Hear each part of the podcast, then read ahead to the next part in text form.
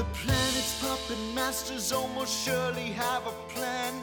There's clearly maybe something there beyond the realm of man. And until you've thoroughly tested every last close-adjusted view, I find the more you think you know, the less you really do. That's true, Dr. Zayas. Very well. Where would we be without THC? 'Cause we know they're lying to us, just don't know to what degree. Yeah, where would we be without THC? The Higher Side Chat Show, Greg Carlwood and Company. The power of Christ compels you, people. From the Sunshine State, I'm Greg Carlwood, and if you think about current events today in the labyrinth of lies and surplus of state-sponsored misdirections that plague nearly any topic, one must assume that dishonesty is not a new trait of the big machine, but part of its foundational ethos. Because knowledge is power, and it's quite obvious that nobody at the top wants to share that power. And it seems that the further you go back, the fewer hands held that power, the tighter their grip was on streams of information, and the harder it was to find a steady current of truth. Those who tried to get the word out were more easily dispatched, their works more easily destroyed, and their followers more easily disbanded. So what does that say about centuries of shaky foundational facts that shape our very understanding of the human story, our historical timeline, and the place we find ourselves today? Spoiler alert, it's not great. But fear not, dear listeners, as today marks the return of the man they call Analog. A man who dedicates much of his time to combing the old newspaper archives of early America, finding the rare instances of uncensored anomalous oddities, and stringing them together to try and reconstruct a more honest and accurate view of the times that came before, advanced cultures that have been erased from the record, suppressed technologies, and both men and beast of exceptional size that seem to have been much more common than any academic historian today would admit. Since we last did the dance in February, he has launched a new YouTube channel called The Archivist with Analog, where he has a series working his way state by state through these very telling articles and mysteries, as well as a series on radium and a cornucopia of head-scratching videos that lay out some pretty incredible stuff. Bound to be a good time. Let's get it going. The anomalous article hunter, lost civilization seeker, and newspaper archivist extraordinaire, Analog. Welcome back, man. Thanks, Greg. Another phenomenal intro. I appreciate it.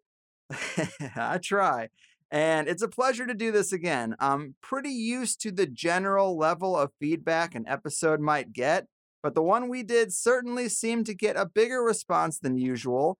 I think we're all in agreement that these old newspaper articles about underground cities and buried communities and giants and radium and all these other provocative things are exciting to explore. But what about you? Did it seem like a fair amount of good feedback came from our last conversation?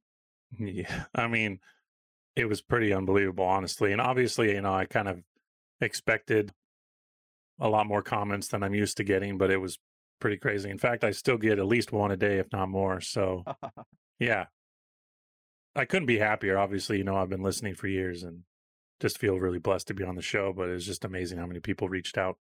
Right on, right on. I love to hear that. And I like to sometimes ask just for the audience's sake, because I tend to tell them to go and thank the guests because it just helps everything. And it's the reason why guests come here. And so when there's a chance for them to hear that they were actually heard, it's kind of nice. But I would also say that one of the only negative things that people said to me was that these old newspaper articles from the 1800s-ish to early 1900s are unreliable and we're extrapolating too much from articles that were maybe written as fiction or fantasy just to sell papers. Maybe the journalistic standards were a little loose, though they certainly seem pretty loose today. But just to address that, when you find articles of giants from papers in almost every major city or reports of early settlers exploring huge underground chambers that they stumble into all across the country, these things aren't really to be thought about in isolation, but they build on each other. And with enough work, you can start to reconstruct a picture of the pre-colonial past. It's the consistency across the board that helps make them more credible, wouldn't you say? Yeah, absolutely. And I understand people's, you know, opinions on that, but like with anything, any author or, you know, person that puts out material, if you're just treading into their material for the first time, it can be overwhelming. But I've been doing this for years, and, you know, with thousands of articles, thousands and thousands of articles now, and hundreds of giants. At this point, it's not yellow journalism or anything like that for me. And yeah, you have to have kind of a full spectrum analysis with a lot of this material for it to make sense. But at this point for me, it's, like I said, it's undeniable. And I think, you know, I've shared enough articles with you over the years. You know, the first one or two or three can seem crazy and you're like, there's no way, but you get hundreds deep, you build a whole new picture. Yeah, I agree. And these older newspapers, there wasn't so much coordination. They weren't so centralized. So they just had a way of writing. They wrote about things that were being dug up. And the curious thing is that all that stuff went away. It seems like the way the system really maintains control is not necessarily to catch every single thing that gets out, but just to push things to the side. And over time, a mainstream narrative forms and all that other stuff is on the cutting room floor. And that's what you're bringing back, to put back into the human story, to say, hey, look at all of this stuff. It's not just one or two things. Last time we probably went through 20 different articles. If even a fraction of them are true, like the old UFO cliche, then we got something here. So I think that's what people are excited about, and that's why I loved it, and I'm sure that's why they responded. And when it comes to the broad picture overall, what can you tell us about your best guesses as to this reconstruction? What are some of the major themes that keep popping up throughout that help fill in the big picture? Well, the big one for me is there was something that happened, some event or several events. My best guess is probably late 1700s into the mid 1800s. And that could have been a giant flood. I lean towards a volcanic event of some kind, or several. You know, the stories of 1812 align with these theories quite a lot, but from a historical newspaper narrative, it's almost like newspapers west of the Mississippi didn't even really come online until the 1840s. And, you know, we talked a little bit on the last episode about orphan trains and repopulating cities and stuff like that. And then, you know, the 1840s is when that all kicks off. And you're pretty much dealing with, again, following, you know, you mentioned my Anomalous America series. I'm working on episode 11 right now. And the underlying tone of every single one of those, from Alaska to episode 10 in Texas, is we're dealing with the entire American Southwest was buried in at least one, maybe two, maybe three events. And we're dealing with each cultural layer getting more advanced, and humans of all phenotypes living in absolutely monstrous cities. And the, quote, Aboriginals or Indians or Native Americans of those areas are living on top of these buried civilizations, to which they have almost no understanding or history of these people. Right. That's an important point, because you've stressed this in several videos that it seems like, according to the reports, if you dig down a little bit, you'll find bronze tools and hammers and pottery and bowls and that kind of stuff. But if you dig below that, you get to some much more advanced stuff, which do seem like these huge mega cities with people of every race living there, much like today. And maybe we're due for another event, but I think that's interesting. I've heard you call it a plasma event, which of course I like. A volcanic event makes sense. When you say it's consistent with the stories of 1812, what are you talking about there? Because it does seem like these newspapers have no problem talking about what they dig up, but none of them really mention how things got buried. Maybe they don't even know. What would you say about that little gap in the story, or that little chapter, when this event actually happened and those 1812 stories. Yeah, so obviously there wasn't really a culture, as we would call it, an American culture, extended into the Southwest, you know, pre-1840, at least that we know of. And so the papers I can find from the 1812s discussing the New Madrid event, they talk about incredible sounds. They talk about electrical events. They talk about volcanoes being created overnight from mountains that had no obvious signs of ever being a volcano. Places in Georgia, the Carolinas, Missouri, magnetic anomalies. And this is all from 1811 through 1812. So I think when I discuss the plasma event, my biggest marker for that would be all the petrifactions. And, you know, nowhere shows that more than the American Southwest, but I've found them in every state, and I've covered them now from Alaska all the way to Texas. And the Petrified Forest, again, talking about civilizations buried on civilizations, the Petrified Forests are a big marker for that. And they're finding trees that are 1,000 feet long, tall, or larger. And they're all turned into copper, opals, silver.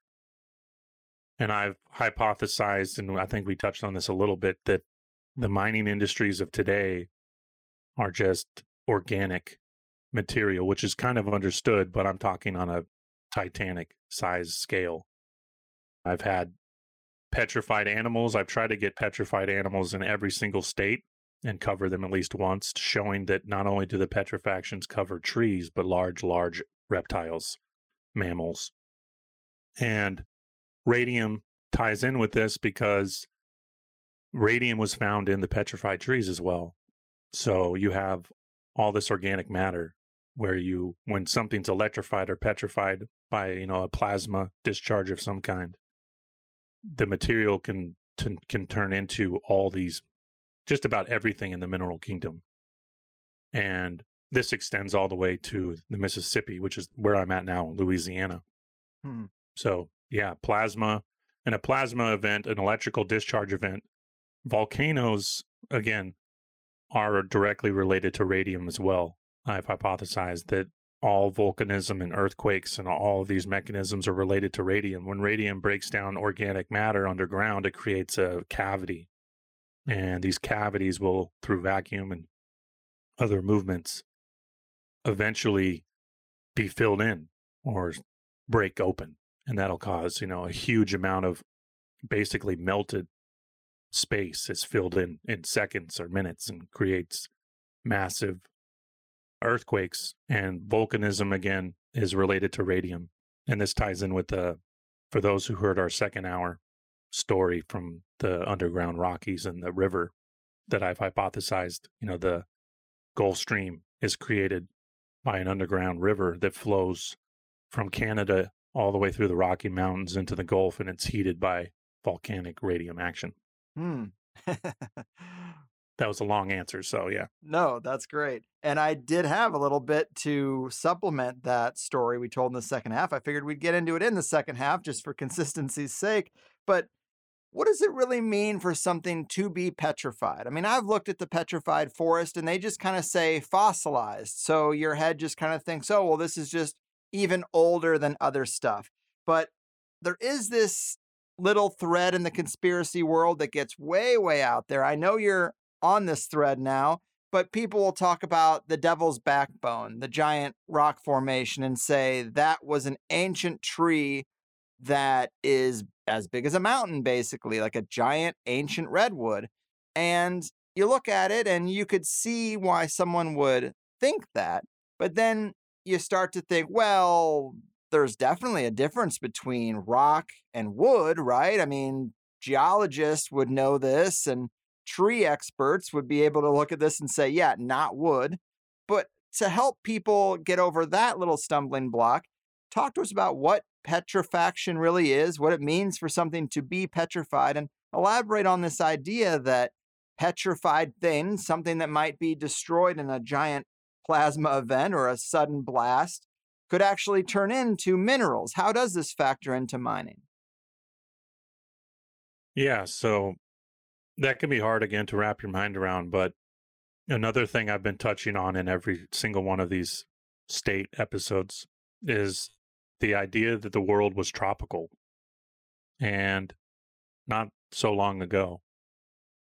You know, in Alaska, there's tons of evidence of this all over. They find tropical coral still in the water not far off the coast. You know, pyramids off the coast of Alaska. They found 21 pyramids off the coast of Alaska. But yeah, the tropical aspect ties in with this. And, you know, they want to stretch these giant creatures, reptiles, and these different ages back millions of years. And that's just absurd because they find human skeletons from California all the way to my next episode in Louisiana. They find human skeletons 2, 3, 4 layers deep. And, you know, when these scientists in the 1800s, 1900s are looking at the timelines that are kind of the mainstream timelines, and they're finding these anomalies, these human skeletons, they're saying, well, this must be the oldest human in the world because it's, the, you know, if I go by geological standards, this is 500,000 years of layering.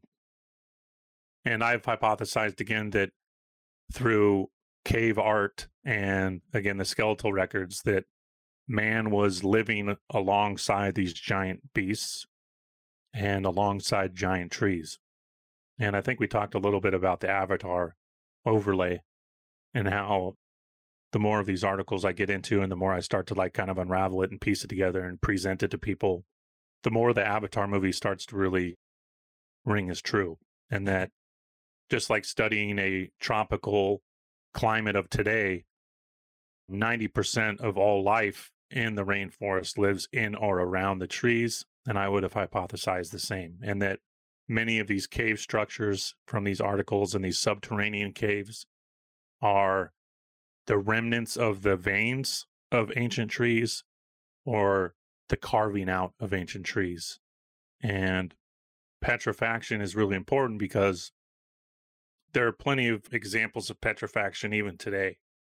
And some of the stories that stick out to me are linemen, people that work on power lines are around, you know, very high voltages and high amperage. There are stories where there's an accident of some kind and the people are exposed to incredibly high amps and volts, and that they'll have actual limbs turned to stone, hands and feet, so forth. And now just to drive this home, I mean, if a person with some knowledge took that petrified arm and put it under a microscope, they couldn't mistake it for rock, could they? Well, it'd be more crystallized. Again, I've also hypothesized that the environment in which the event takes place is incredibly important. Humidity, all these things, water exposure, the salinity of the water, they all have a different effect, and even different woods. In many of my articles, they talk about how different trees, pines, oaks, they petrify into different materials. And just like the human body, you know, the human body contains gold and silver in small quantities. These giant trees would have contained these in huge quantities. And I can't remember if it was Nevada or New Mexico, but they found a petrified forest that was laid over, and the trees were 60% copper. Damn. I mean, that's insane. Usually the percentages are much lower, but I've had where they're hugely opals or they're finding incredible amounts of gold per ton. And yeah, this kind of just all correlates again back with some of my articles from Texas where they found petrified giants when they were doing the hydraulic mining in California, which is, you know, basically a giant water hose and they're washing entire mountains away. They were finding petrified giant skeletons and they were turned into silver and gold and quartz. Damn. So I guess it's more possible than people realize. And your overall premise that we used to basically live with the megafauna, or that this all happened much more recently. You know, we, like you said, we're told about the megafauna, the giant ground sloths and all this kind of stuff. And it's thrown back hundreds of thousands or millions of years, yet they find mammoths with green food still in their mouths that seem flash frozen. And that's something that might tie in. And to be fair, it isn't your job to completely solve every question in people's minds or fully reconstruct things. You're saying, look, I got these articles. You follow them state by state. There are some strange consistencies. There's petrifaction examples in every state. Yep. Seems like maybe the catalyst is the same. And we've also talked with other guests about carbon-14 dating and how that's completely a flawed premise. Erroneous. I mean, it's flawed for many reasons, but the simplest is just to say, well, what if the carbon environment changes? Because you have to assume that it is the way it is today and then extrapolate out hundreds of thousands of years and go back in huge chunks of tens of thousands of years. But if there was a giant change to the environment, well, that's going to throw off your model, your measurement system. Mm-hmm. And, you know, I think that there really might be something to that. The more we learn, those orphan trains, as you say, quite crazy. But let's get into some details here. And I've got to bring up the Hoover Dam. I can't believe we're already 30 minutes into this thing. Everyone knows the Hoover Dam was built on the Colorado River, and by damming it up, it created Lake Mead. But what gets left out of the story is that apparently the creation of Lake Mead covered up the ruins of one of these huge cities that was there in the desert. You have covered a really great article from 1936 that talked about this. But what can you tell us about the creation of the Hoover Dam and this maybe lesser-known motivation to obscure this history in this giant lost city? Yeah. You know, this has kind of been a rumor that's been floating around, and I've never really seen any actual material on it. So this article was a gem I've been holding on to for a while. But basically, yeah, 1936, they have a huge group of archaeologists, paleontologists, exploring what they called the Lost City. And it was a giant city in the floodplain, basically, the area that was going to be flooded by Lake Mead. And they were in this rush to excavate and find as much as they could. And what's also interesting is that I covered a very similar story to that in Washington State. And I know you've talked with Randall Carlson, and he's postulated a lot of very interesting things about Eastern Washington that correlate with a lot of what I've been saying, but obviously bringing the time frame much closer to our own than 20, 30, 50, 100,000 years or whatever. And that the Grand Coulee Dam, which at the time was the biggest dam in the world, they did the same thing. There were huge cave structures, some of what the people were calling the oldest cave art in America. And they were finding huge habitations and cave systems. And they were in a huge rush to catalog and get everything out before they flooded the dam. Same thing here with Hoover Dam. And again, going through my states and why that's so important, because like you already mentioned, building a bigger picture of things and showing how every single one of my videos now, there are so many correlations from petrifactions to huge mud events to whole cities being buried underground. And this would be a perfect example, because what they're saying in this article is that there's a civilization they call the Lost City. They basically say it's the top story, and that there are two, if not three, layers beneath this city. What they find, they're vague on, which is obvious because these people are being funded by a lot of these similar Smithsonian-type institutions. But what makes it so great is that, you know, you actually have a full-page article in the 30s, which is a little late because, you know, a lot of these buried ancient ruin articles are hard to find after, you know, the late 20s. But yeah, so this is something that rings true. And I mentioned this, I think, in our last episode when we talked about the damming of California. Yes. And, you know, California is the most damned state in America.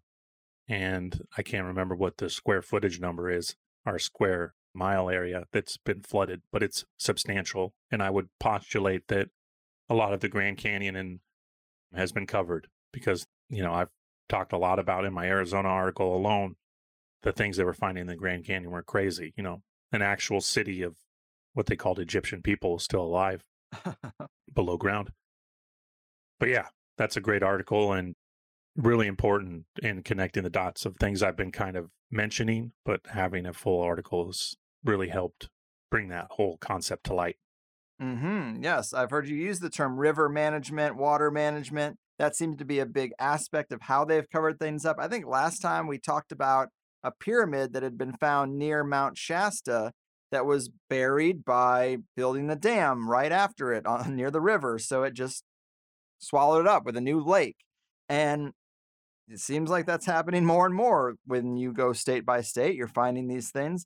Just to add a layer to the Hoover Dam, because we probably talked about this years ago, but I haven't gotten to again since, but a little closer to 9/11, people were finding all kinds of esoteric aspects to the Hoover Dam. And there's, I guess, symbolic and numerological reasons to suggest that the Twin Towers were built with the intention of taking them down later. Kent Bain has a really interesting book on it, plus the weird synchronicity that they broke ground on the Pentagon on September 11th, 1941. And then this 9/11 event happens exactly 60 years later. Well, you can find a good number of folks who think you can decode similar things about the Hoover Dam.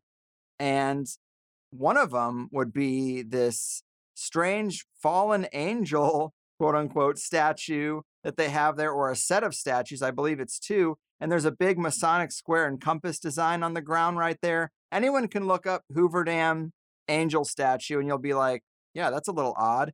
But the suggestion is that this would be another structure built for later destruction, maybe when they need to simulate some kind of Book of Revelations great flood kind of thing. But to add one more log to the fire, I think we've all seen that you can fold a $20 bill in a way that looks exactly like the Twin Towers on the day they were hit, with smoke going everywhere, as well as a smoking Pentagon. Well, you can also fold a $50 bill in a way that looks just like the Hoover Dam after some kind of attack. So who knows? But the Hoover Dam is a very esoteric structure. And now this added layer that it actually hides the ruins of an ancient city is just another aspect of the whole thing that I wasn't aware of. Yeah, it's pretty crazy. Again, the buried cultures thing is probably my favorite subject matter when it comes to these articles. And, you know, going a little bit backwards to the petrifaction thing, you know, they found giant lizards, giant seeds, like, you know, acorns that were 10 times bigger than a normal acorn, pine cones that were, again, 10 times bigger than a normal pine cone. They found coconuts that were like 3 or 4 times bigger than a normal coconut, and they were turned to quartz and all these different crystals. And they found forests. I have forests in Oregon, California, Colorado, where they're petrified in place, where the leaves and the fruit are still there. So we're talking an event that happened in a second, not a volcanic ash covering, because ash and different types of highly mineralized water can petrify things as well. But that takes hundreds of years, if not longer. And so when we see a petrified forest with the fruit and the leaves and the seeds still attached, it just tells me that it was something that happened in a flash. And it had to have been an incredibly high plasma event of some kind for those types of things to happen. And then you find these standing forests all over. And there's petrifactions in Alaska they found below the snow.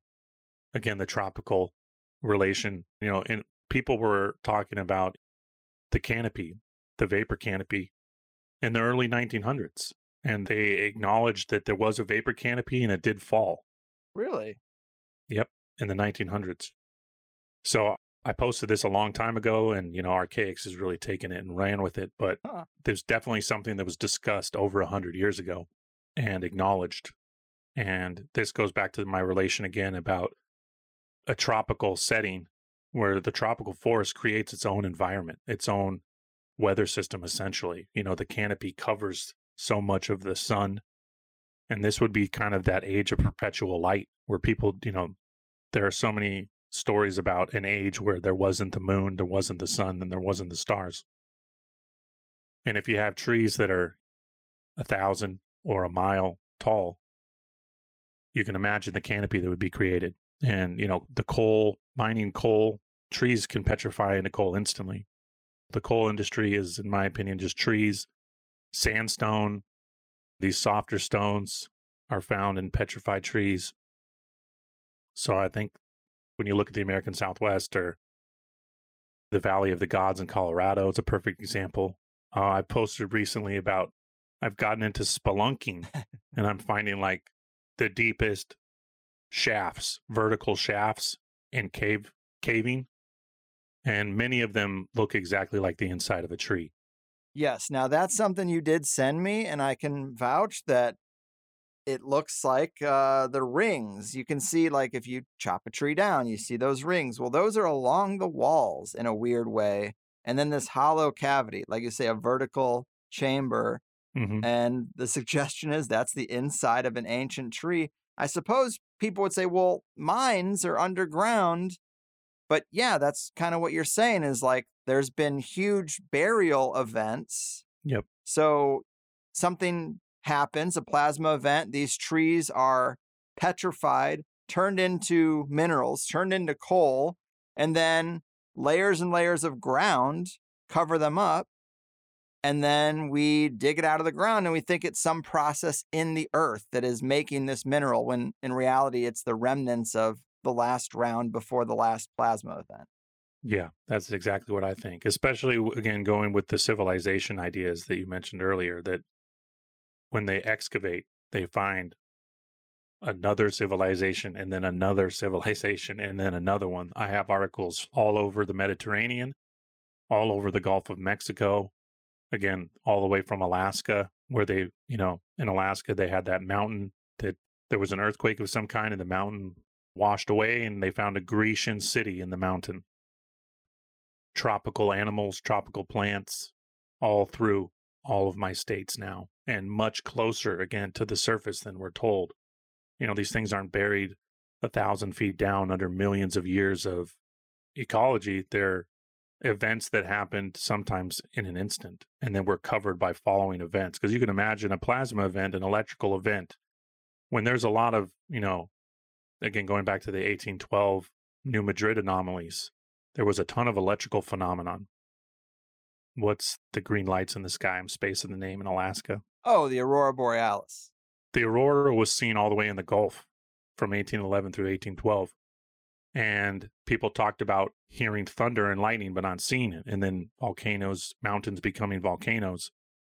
And these electrical events kick off the volcanic events. I think they're very much related, you know, as above, so below kind of thing. Right. And when you look at a kind of an anode cathode system, you know, lightning shows you how the ground and the sky are connected through the ether, that it would make sense when you have some kind of large event that it would be kicking off several things at once. And the volcanic evidence clearly shows this, because not only are we dealing with mud burials, but we're dealing with, you know, huge, huge amounts of lava and ash, you know, hundreds of feet. You know, in California, we found stone cities under 400 feet lava flows, and that continues all the way to the Gulf of Mexico. Huh.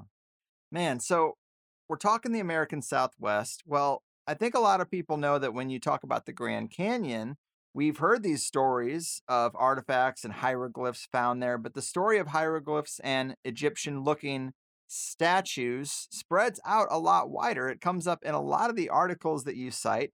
And in one video, you allude to what Egypt really was. Well, what are you referring to there? Did Old Kingdom Egypt come after some of these artifact caches in North America rather than before? What do you think Egypt really was? And how do we have Egyptian-looking stuff scattered across the U.S.? Yeah. You know, not to say that it was the general consensus, because, again, not all of these people were in contact with each other. You know, no internet, and you had people that were basically coming to the same conclusions at all of these different sites, all from Alaska into the Yucatan. And the resounding opinion that I keep finding is that they are saying that these ruins are far older, like verbatim several times, that they say Europe was a wilderness when these structures were built.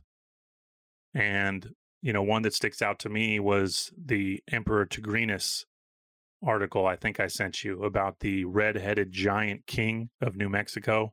Mm-hmm. And in his tomb, they found, you know, advanced stone battle axes. You know, we're not dealing with the Stone Age people.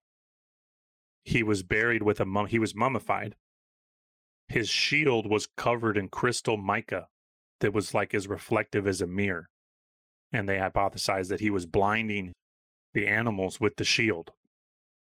And he's quoted as being the oldest red-headed mummy ever found, and that the origins of the Tijan race, the red-headed race, began in the American Southwest. And they even go as far as to say that he was one of the wanderers after the Atlantean destruction. Huh. And in his tomb, there are drawings of him battling mammoths and saber-toothed tigers and all these giant creatures. And he was entombed by a kind of pygmy race that was completely different from his kind. They were 4 feet average height, and they had a completely different burial process. They burned the bodies and put the ashes in jars, which is kind of an Asiatic nod. And yeah, there's Egyptian artifacts, you know, kind of block Hebrew, Egyptian, even Micmac, which is a, you know, a form of Egyptian pictograph. And they're found again from Alaska all the way into, you know, where I'm getting to this week of Louisiana. And even these people that, you know, have never met one another, these archaeologists are saying that these ruins show an age far older than anything in Europe and Egypt. Man, it is so interesting. And I think what people liked most about the last one we did is going through some of these actual articles, reading them to the people. And we're already 45 minutes in. Give us a couple of good ones just to satisfy the people who were excited about hearing some of these actual articles as they were written. I mean, I don't know if we want to take one from each state, but maybe some that are spread out and really do help make the case that you've been making this whole time. Yeah. Since I know we can edit, I'm going to go ahead and just kind of pull up. I'll start in Alaska, and I'll just read one quick highlight. And if you want me to read further, I can do that. Great. And we'll just kind of go down the West Coast and into where I am, if that sounds good with you. Yeah, that sounds great. Let's hit them. Yeah, and another thing that's really important to touch on, too, is just the size of these ruins. You know, I know you've spent some time in these, but for the listeners that aren't familiar with my work or haven't really looked through or haven't seen my new series, we're dealing with ruins that are absolutely gigantic.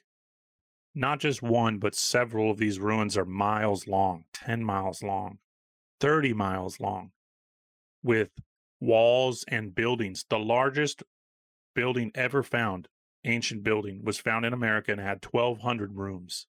Huh. So we're dealing with an incredibly advanced culture. We're looking at millions of people. You know, we touched on this a little bit when we talked about the canal systems in Arizona, right? And just the amount of labor that would be required, let alone why would you, you know, there'd have to be a reason to invest that much labor into construction so large. You know, there's thousands of miles. 1,000+ miles of canals, and it's terracottaed, you know, cobblestone canals, and it's incredibly advanced, not just dug out pits. And we're dealing with, you know, canals supporting millions of people. And this kind of touches on the tropical, you know, these people weren't just living in a 130 degree desert. Right, right. You know, the desert came after these cultures. And the desert, again, sand. Sand is found in huge quantities in petrifaction, you know, silica. And when a tree petrifies, you get this kind of powdery silica. So again, another correlation for me is that these deserts are areas where huge events, plasma events happened and probably disintegrated large organic structures, which I can only believe would be trees. Yeah, yeah. It makes me think of that little head scratcher they used to talk about back in the day, that the Sahara has a layer of glass under it. And then people used to speculate about an ancient war and a giant ancient atom bomb. Well, that's where we were at the time, trying to reverse engineer what that could have been, but that could be a natural cataclysmic plasma event that causes a layer of glass, like it melts it down to such a high degree that that's how it appears. And anyone who's driven across the American Southwest, God, it does look like a bomb went off. I mean, it's so empty and just vast. It really makes you aware that when these people talk about a overpopulation problem, no, there's nobody anywhere. I just drove from California to Florida. Outside of the major cities, it's pretty open. And in the American Southwest, it's also pretty dead. Yeah. So very wild. It could be that west of the Mississippi used to look a lot more like east of the Mississippi before something happened. Mount Shasta, there's things out there that we know about and obviously things we don't. Another factor that I just wanted to throw in is when I had Suspicious Observers Ben Davidson on, he brought up this book, Adam and Eve, that I'm sure you know about, that talks about rounds of cataclysms. Yep. And that book was censored by the CIA. It was made classified, and then they declassified a redacted version of it. But it makes you wonder, why did they care about some book that suggests there were rounds of cataclysms? Why can't that be out there? Very curious thing to censor if it has no merit to it. Yeah. But we're getting away from it. Yes, hit us with some good stories. So for those listeners, again, that may be familiar with our previous conversation, now with my new series, Anomalous America, if you do want to follow the articles I reference in my YouTube video, I make a thread on Twitter for every single episode.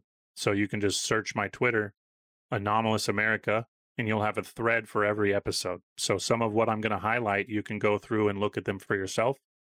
And I'm just going to read a few highlighted captions from my Alaska episode, just a few real quick paragraphs. And if you want me to extrapolate a little farther, I can read the whole article or a little bit more, but I think I'll just read some captions here if that's okay. Yeah, I think that'd be best. Okay, so this is from my Alaska episode. And the first one I'm going to read is Tropical Valley Found in Alaska, 1924. That's when this article was published. Prospectors stumble into a broad valley where mammoth trees, beautiful flowers, and wild game abound. Subterranean fires, tropical climate, thousands of wildflowers, and game of every kind was seen. So here you still have a remnant of that tropical climate that was kept basically alive because there was volcanic activity under the surface. And it basically kept the snow away. So they're walking through a snowy Alaska and stumble on this kind of Eden, essentially, in the middle of Alaska.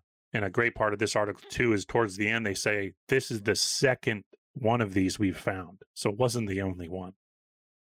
So kind of like a window into what Alaska was like before what I would call the fall of the canopy, or before the event that's kicked off the ice age.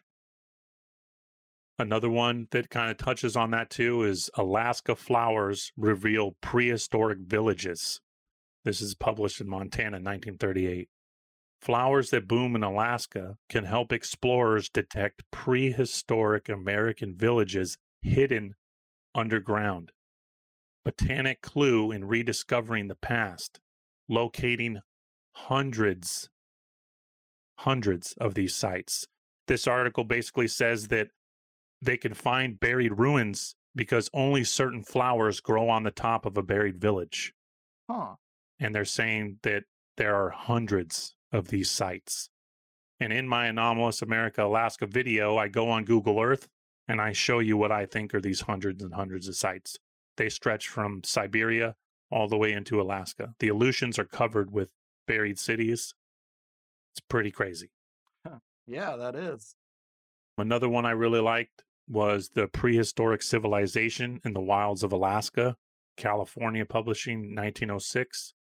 Coffer dams resting on bedrock, buried several feet below the surface. Wooden beads on an iron wire. A city of snow and ice, laid out in streets and blocks, with mosques and towers, stone-like, in a state of petrifaction. So they find a city that's frozen over in the middle of nowhere, Alaska, with coffer dams buried below the surface, wooden beads on wire, and mosques. These are all quotes, so everything I'm reading is a quote from the article. Mosques and towers, stone light, petrified. And you mentioned this one to me before, a mogul magnet, 1902. Do you want me to read this one, or do you want to save it for later? Hell yeah, let's do this one. I love it. Okay, so I'm going to read the whole thing if that's okay. Sure. It's not too long. Okay, mogul magnet, 1902. After the explosion of the giant powder mills in Alabama, a party of northern capitalists purchased the dividends and determined to erect another factory upon the ill-fated spot. For every year for 12 years, the mill had exploded, causing terrific loss and many deaths. Powder mills are interesting. They tie in with the ancient trees and the mining systems, but maybe we'll get into that next. The president of the company requested that I should visit Petersburg in search of a magnet endowed with sufficient power to attract an object of friction at a distance of 50 feet.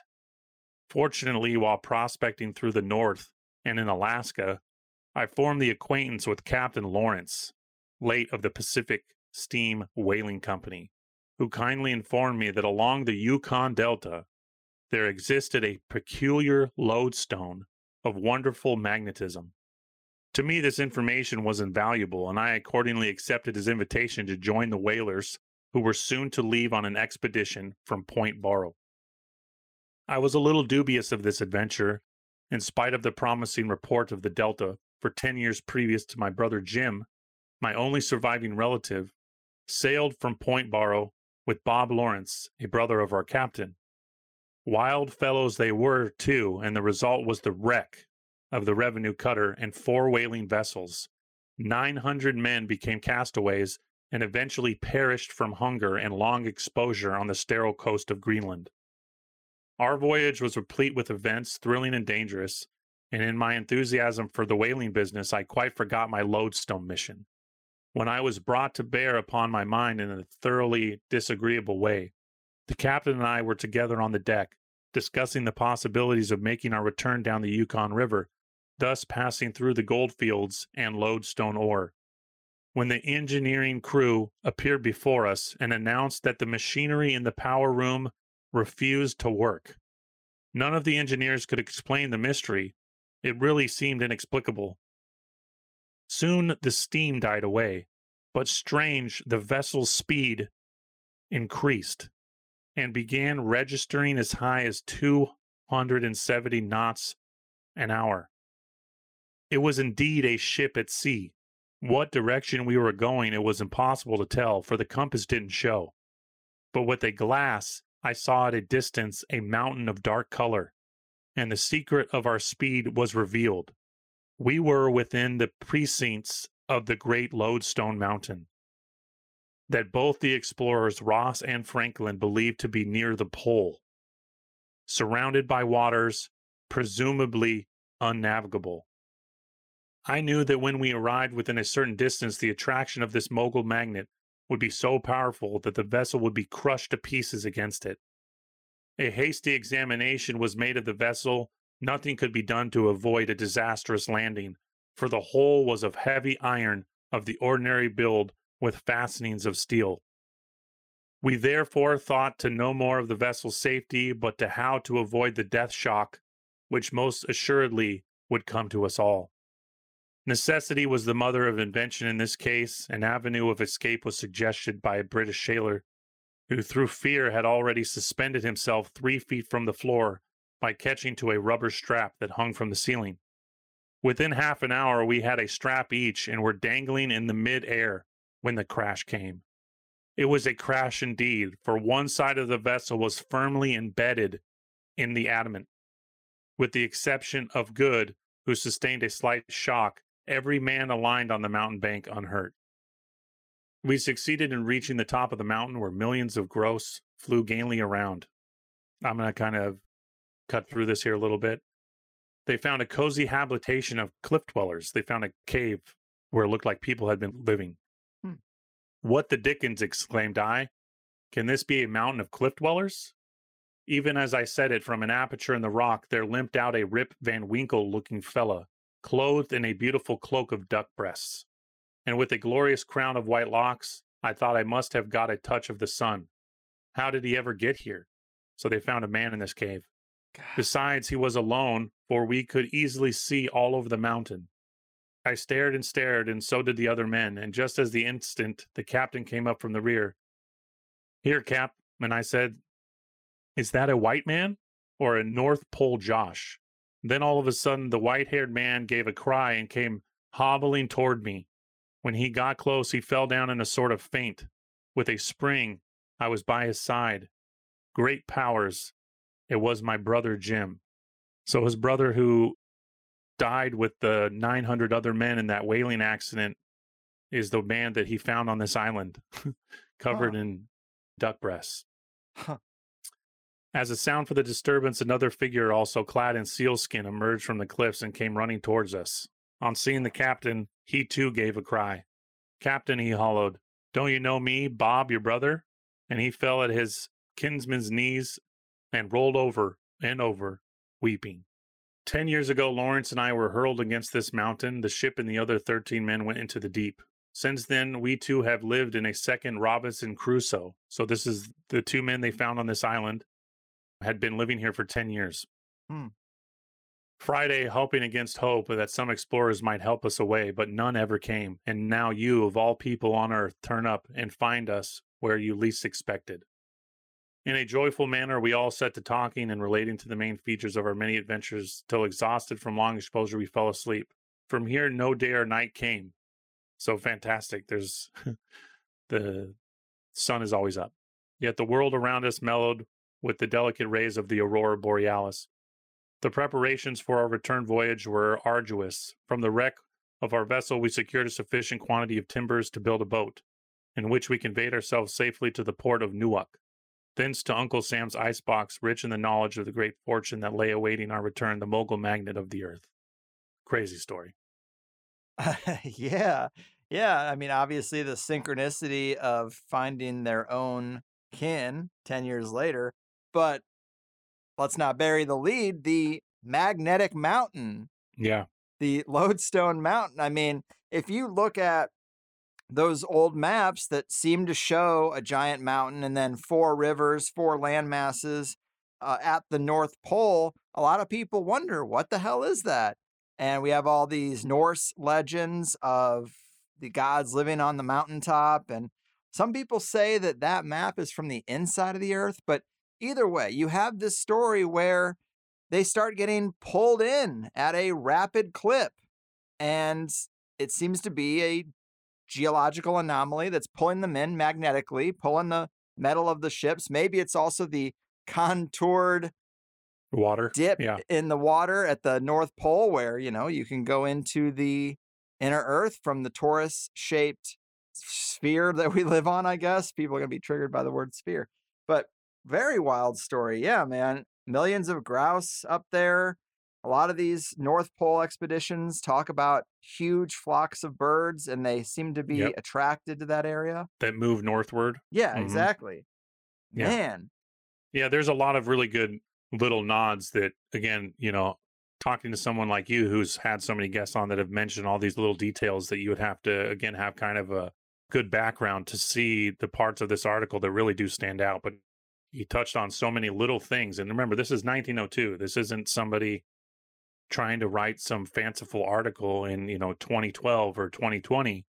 This is 1902, and all the little things, like you just mentioned there, the weather, the aurora borealis, that many sailors had talked about this magnetic mountain near the pole. That's exactly what they're mentioning, right? Yeah. And, you know, the steam engines that stop working, and there's just so many little details in this article that really, for me, make it even more believable than just some silly story. Yeah, well, I'm always intrigued by the videos you can see made about the magnetic mountain in the middle of the earth, and just they go in pretty deep about compasses. Like, we just take for granted that compasses work. They're all aimed north all the time, and there's just some unknown magnetic thing going on. Well, this is that magnetic thing to a lot of people. It's obviously obscured and we're not supposed to know about it. But when you get into the electric universe stuff and the Saturn symbolism that seems to be there, and they talk about the perpetual twilight, this kind of tropical global climate that you're referring to, these guys talk about it too. They are still kind of conventional paradigm adjacent. Yeah. So I think they do cast this stuff into a longer timeline. But what if it isn't, you know? This same thing could be true, just move it up the timeline a bit, because they talk about the plasma event.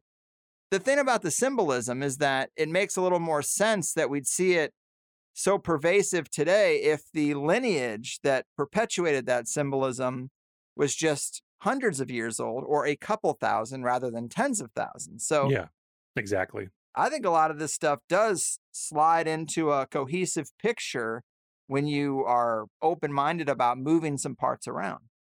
100%. And like we've covered a little bit, again, why we started here in Alaska and going all the way down to the Yucatan, you're dealing with gigantic cities buried underneath another gigantic city.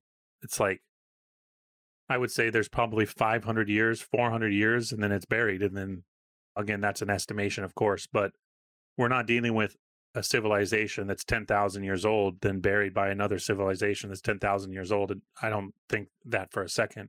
And again, since we're dealing with the tropical things that we just mentioned here in Alaska, that it extends all the way down, that you find the same giant tropical fauna in Alaska as you do in Texas.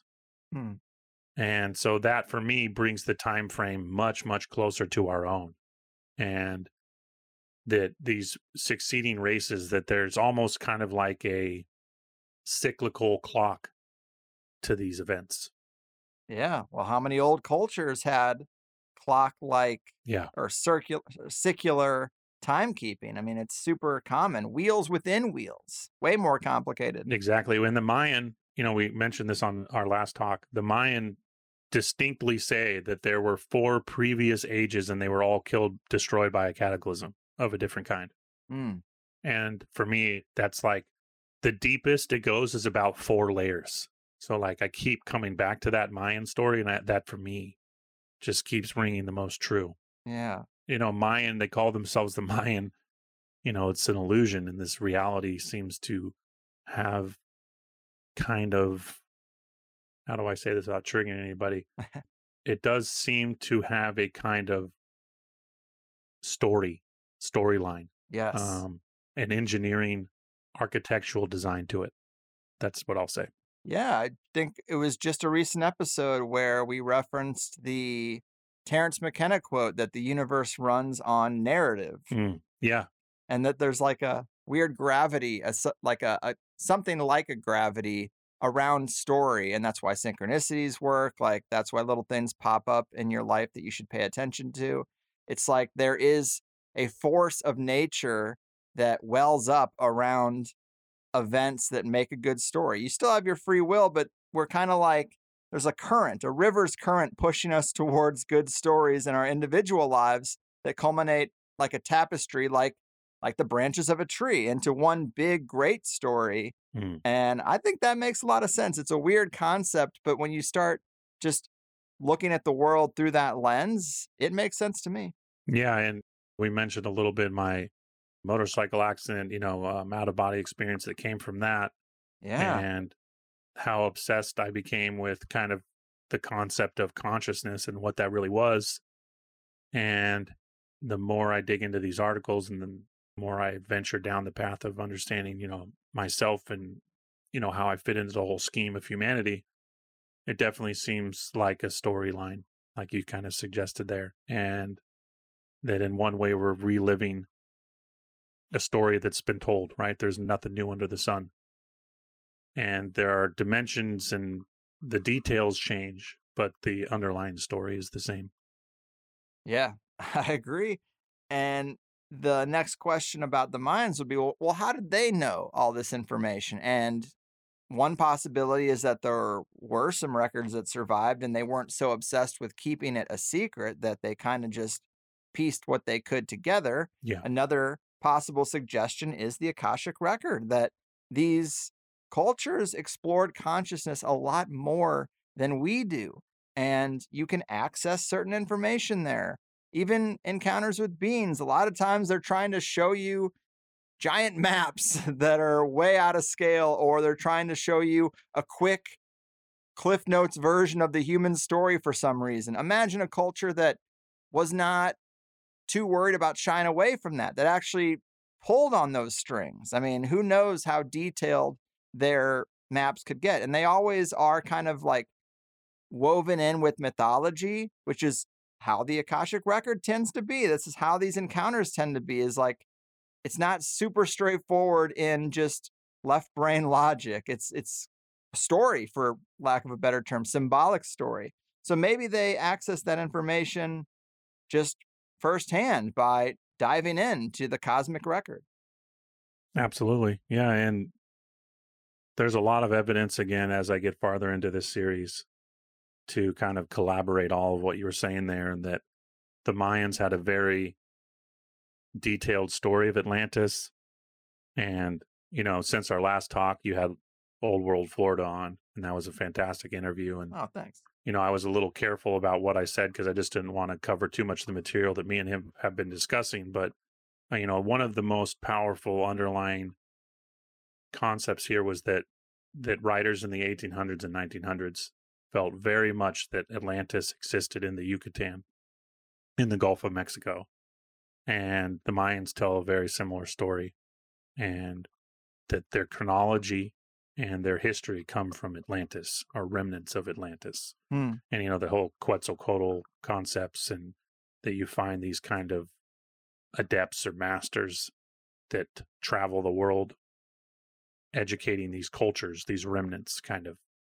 And that this etheric, Akashic field is all related to that. You know, like the oldest Masonic symbols are found in the American Southwest, right? We keep going back to this. The oldest square and compass iconography found is in Arizona and New Mexico and Nevada. Damn. And, you know, for me, it's all going back again to the ether and memory, and that the square and compass obviously have material representation, but I think they're just as much related to speech. And, you know, the square and compass is actually a pretty direct representation of the vocal cords. And when you study, you know, again, going back to the consciousness thing, that you are what you think about, and consciousness has more to do with your mental, your mind. It's more mind, Maya, than it is anything else. And the material world is the true illusion, and the mind is really where consciousness exists. And obviously we're getting off subject a little bit, but yeah. And the Mayan talked about this a lot. So yeah, I agree. They were very much tapped into this, and the cultures that came after the Maya, you know, and there's a lot of mystery around the Mayan. You know, they obviously had a lot of Olmec overlays. You know, Buddha's origins are supposedly from the Yucatan, and I have a lot of evidence of that. And yeah, consciousness and the power of consciousness has faded. And after these events, you're dealing with cultures trying to kind of relearn these things. That's where we're at. Yeah, absolutely. Damn. And I think that sounds like a good place to end the first hour. Sure, we wanted to give him more stories. We hit him with Mount Meru. I mean, what more do you want? You got a good one there. Man, before we go, is there anything else to say about latest discoveries or where the work is going next? What's the most recent thing you've stumbled across that's blown your mind? Yeah. Great question. It's been hard, you know, as you can attest to, trying to get my own kind of voice and getting the YouTube thing going has been so much more work than I ever imagined. Mm-hmm. And much of my time put into that channel has just been kind of reorganizing everything, if that makes sense, because really I just had clipped thousands of things with very little organization involved. I had no real plan to present it to, you know, an audience. So I've been putting a lot of time into recategorizing everything, and that's been amazing. It's been hard work, but it's been amazing because I'm rereading. You know, you clip something years ago and you completely forget about it. And that was kind of why I wanted to do things state by state, because it allows me to kind of filter things, you know, and having Twitter and YouTube where I can archive everything and kind of have this navigable story that people can look through even a year or two down the road or more, you know, kind of like listening back to old episodes of yours has been fantastic. You know, anyone listening to this now can go back, not just on YouTube, but on Twitter and see kind of a catalog state by state. And then I'm, you know, my real interests are stuff that's new, and getting that out has been difficult just because so much work goes into Anomalous America. But yeah, radium has been one of my favorites, obviously. I plan on doing a Lodestone series discussing religion, post-apocalyptic changes to the human psyche. I think you've heard me mention Julian Jaynes. He was a psychiatrist or an author that wrote about the breakdown of the bicameral mind. Have you heard? Are you familiar with that term? Yes, yes. Unbelievable book. It's one of my all-time favorites. And that kind of connects a lot of dots that Eden, or Eden as we think of it, was really a state of mind, and that we were getting auditory hallucinations from what we called God, and that we didn't really even have the inner dialogue. We didn't have the analog eye. That's where my name comes from. And that we were kind of like autonomous robots, essentially, and that a world was essentially being built before consciousness could be expressed in it, and that you had to have the actual material realm kind of started before you could then bring consciousness into the human as we know it.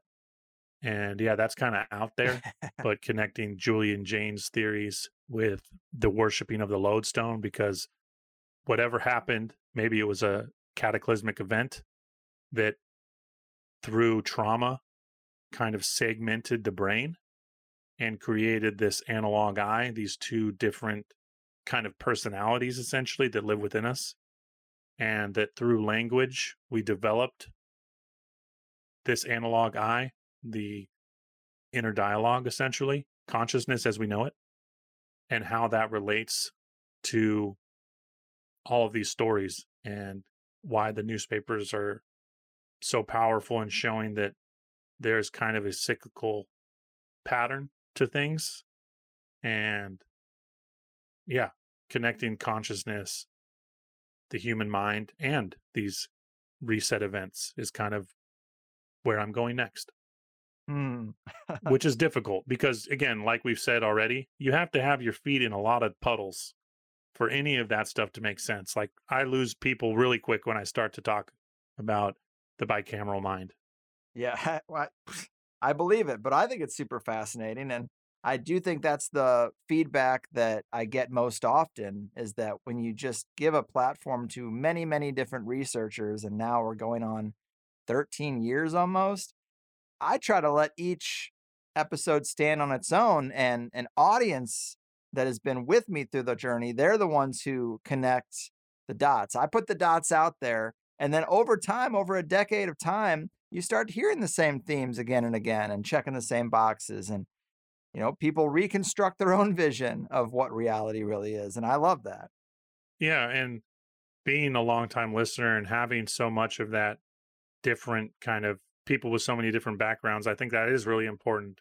And, you know, this whole truther thing, whatever you want to call it, it's important to never get stuck in a box. Yes. And I think you can probably relate to that the most, and I've learned probably that the most from listening to your show, and all, not only that, but these articles too, is that the most important thing is just to be open.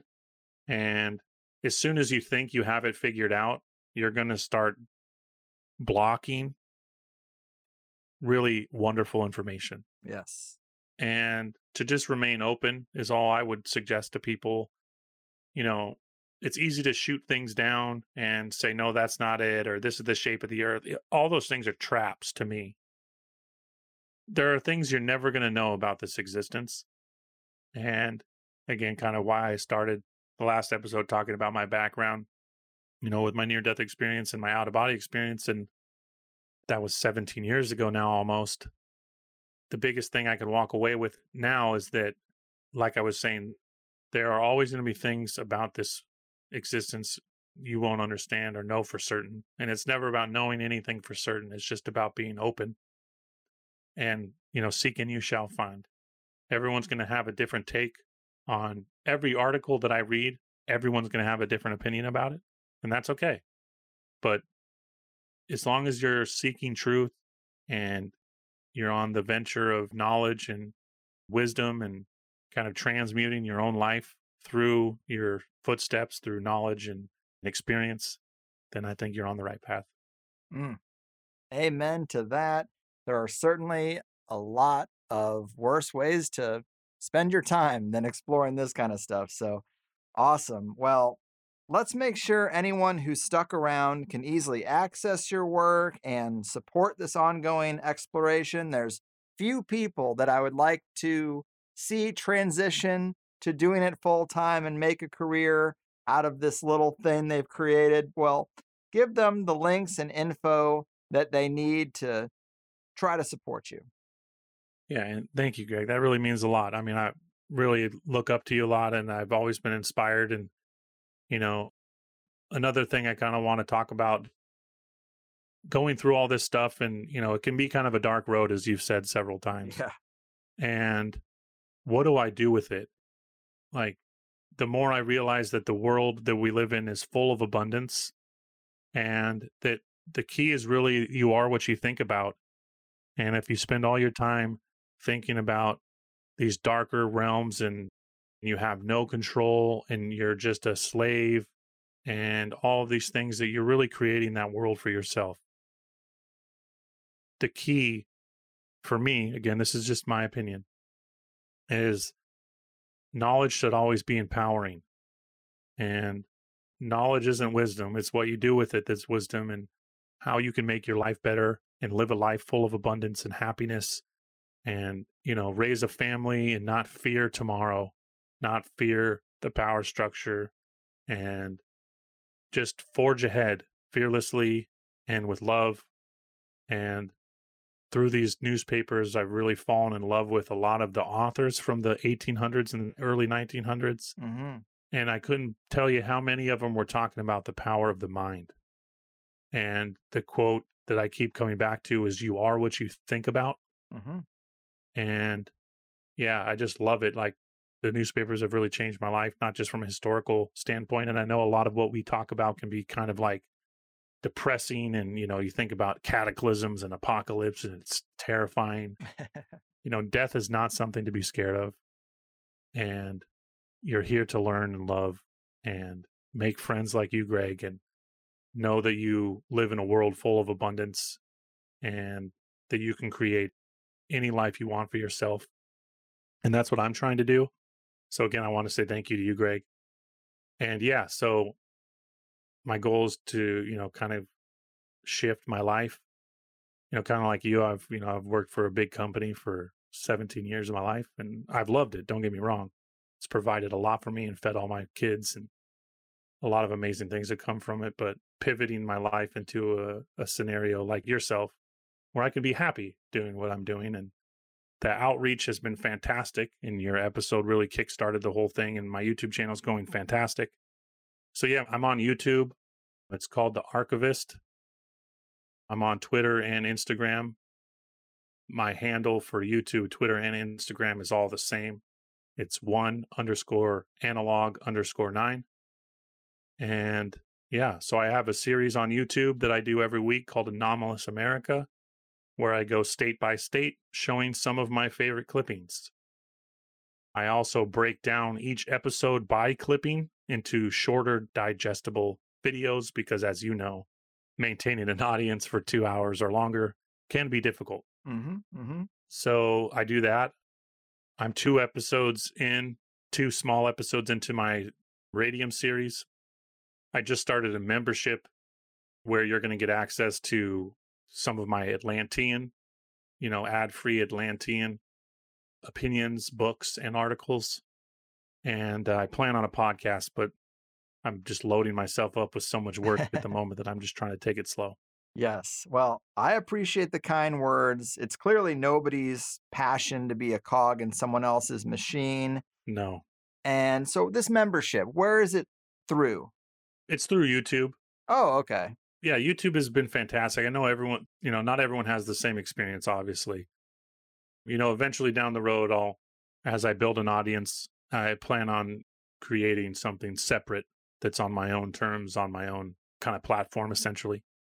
But for now, YouTube has been nothing but excellent for me. And so, yeah, the membership's on there and their podcast that I'll be starting.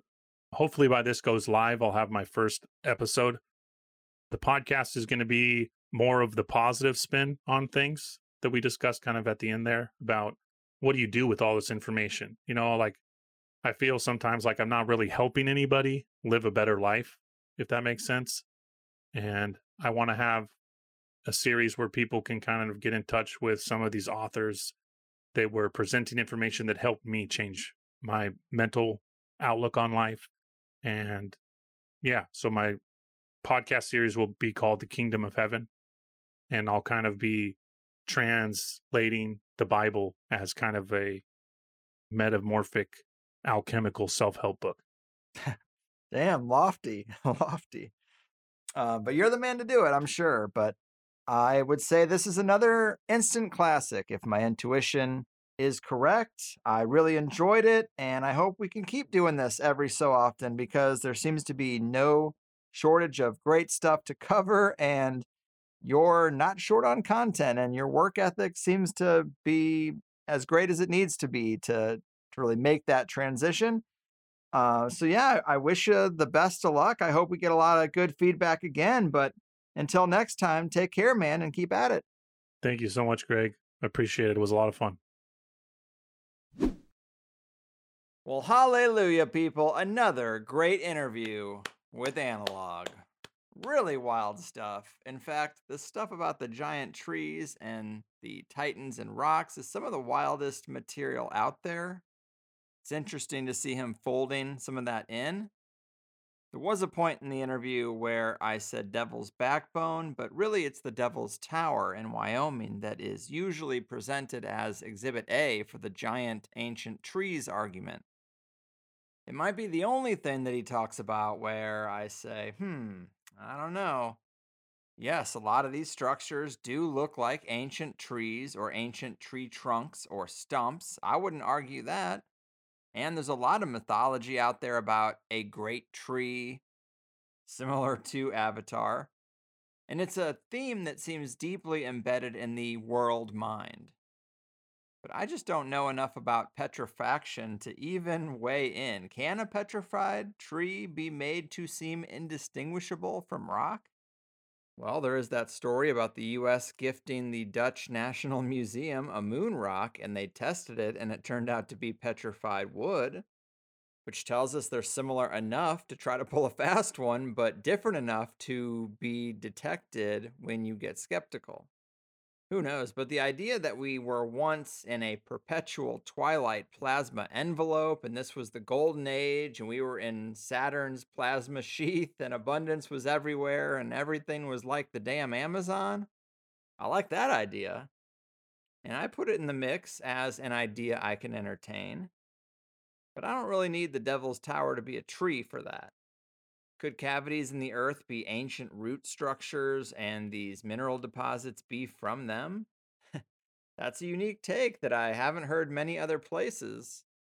There was that point, man, so much stuff talked about today, but there was a point where he said something about a petrified forest having trees that were, I think, 60% copper.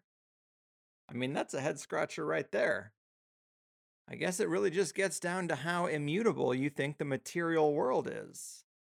Or do you think material can be more fluid when exposed to something as extreme as a plasma event?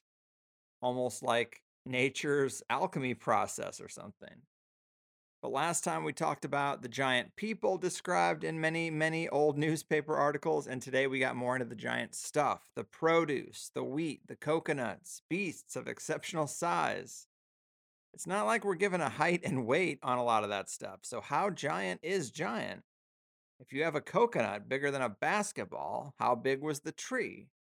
And is radium the key? Man, that's got to be the most fascinating part of all of this.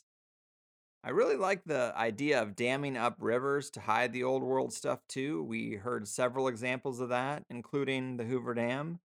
And that's a real thing. Even mainstream vanilla sources will mention the lost city washed out by the Hoover Dam. Totally new to me, though, and I would guess I'm not alone. And the Mount Meru story was a fun one, too. I'm glad we could squeeze that into the first hour. But man, did we go hard into radium in the second hour, and it's some of my favorite material a guest has talked about in a while. If you only listen to the free first hour, you're always going to be halfway out of the loop. It's just the nature of the game. I give you that free first hour to try to prove my worth and get the guests in front of the biggest chunk of people I can. But the plus hour is where I make my living and where it always gets deeper and more interesting. Today was something special, though. Pretty much an hour of Analog spit and fire about radium and how it ties into a lot of different things, its applications. It was just great. We mentioned things like the mummy wheat story, the Shriners, Salt Lake and Solomon's Temple, oranges, longevity, and the Mayan sacred fruit, radium, alchemy, and the Oracle of Delphi, apergy, radium, and the inner earth. Now that process, for the people who did hear the full show, when I read that section, it sounded a lot like the Ormus story or the Ormus protocols from the episode we did a couple of years ago.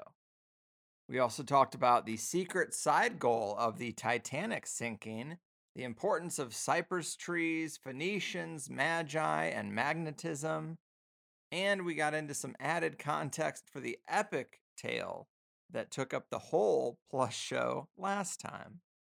And the great thing about my pitch for signing up for Plus is that I can't really lie to you because the Plus people are also hearing this. So if I say, man, that second hour was great, and all my paid members are hearing me and they're like, it was okay, but nothing exceptional, then I'm caught. But I think it's safe to say that this one was something special. Again, I don't ask for much. Sign up at thehighersidechats.com. It's a couple of clicks, or you can go through Patreon, $8 a month for 5 two-hour shows a month. Today was a second hour that I think any THC fan would enjoy, but you can always just go to Analog's channel as well because he does talk about it all there too. And there is one thing I was going to add to this stack. You know, sometimes when you're listening to Analog go over all these old newspaper articles, they'll talk about things like the importance of deep rhythmic breathing and just kind of this human optimization stuff. Sometimes it slips in. And I was going to mention this, but we ran out of time, but this thing we might call the sunglass conspiracy.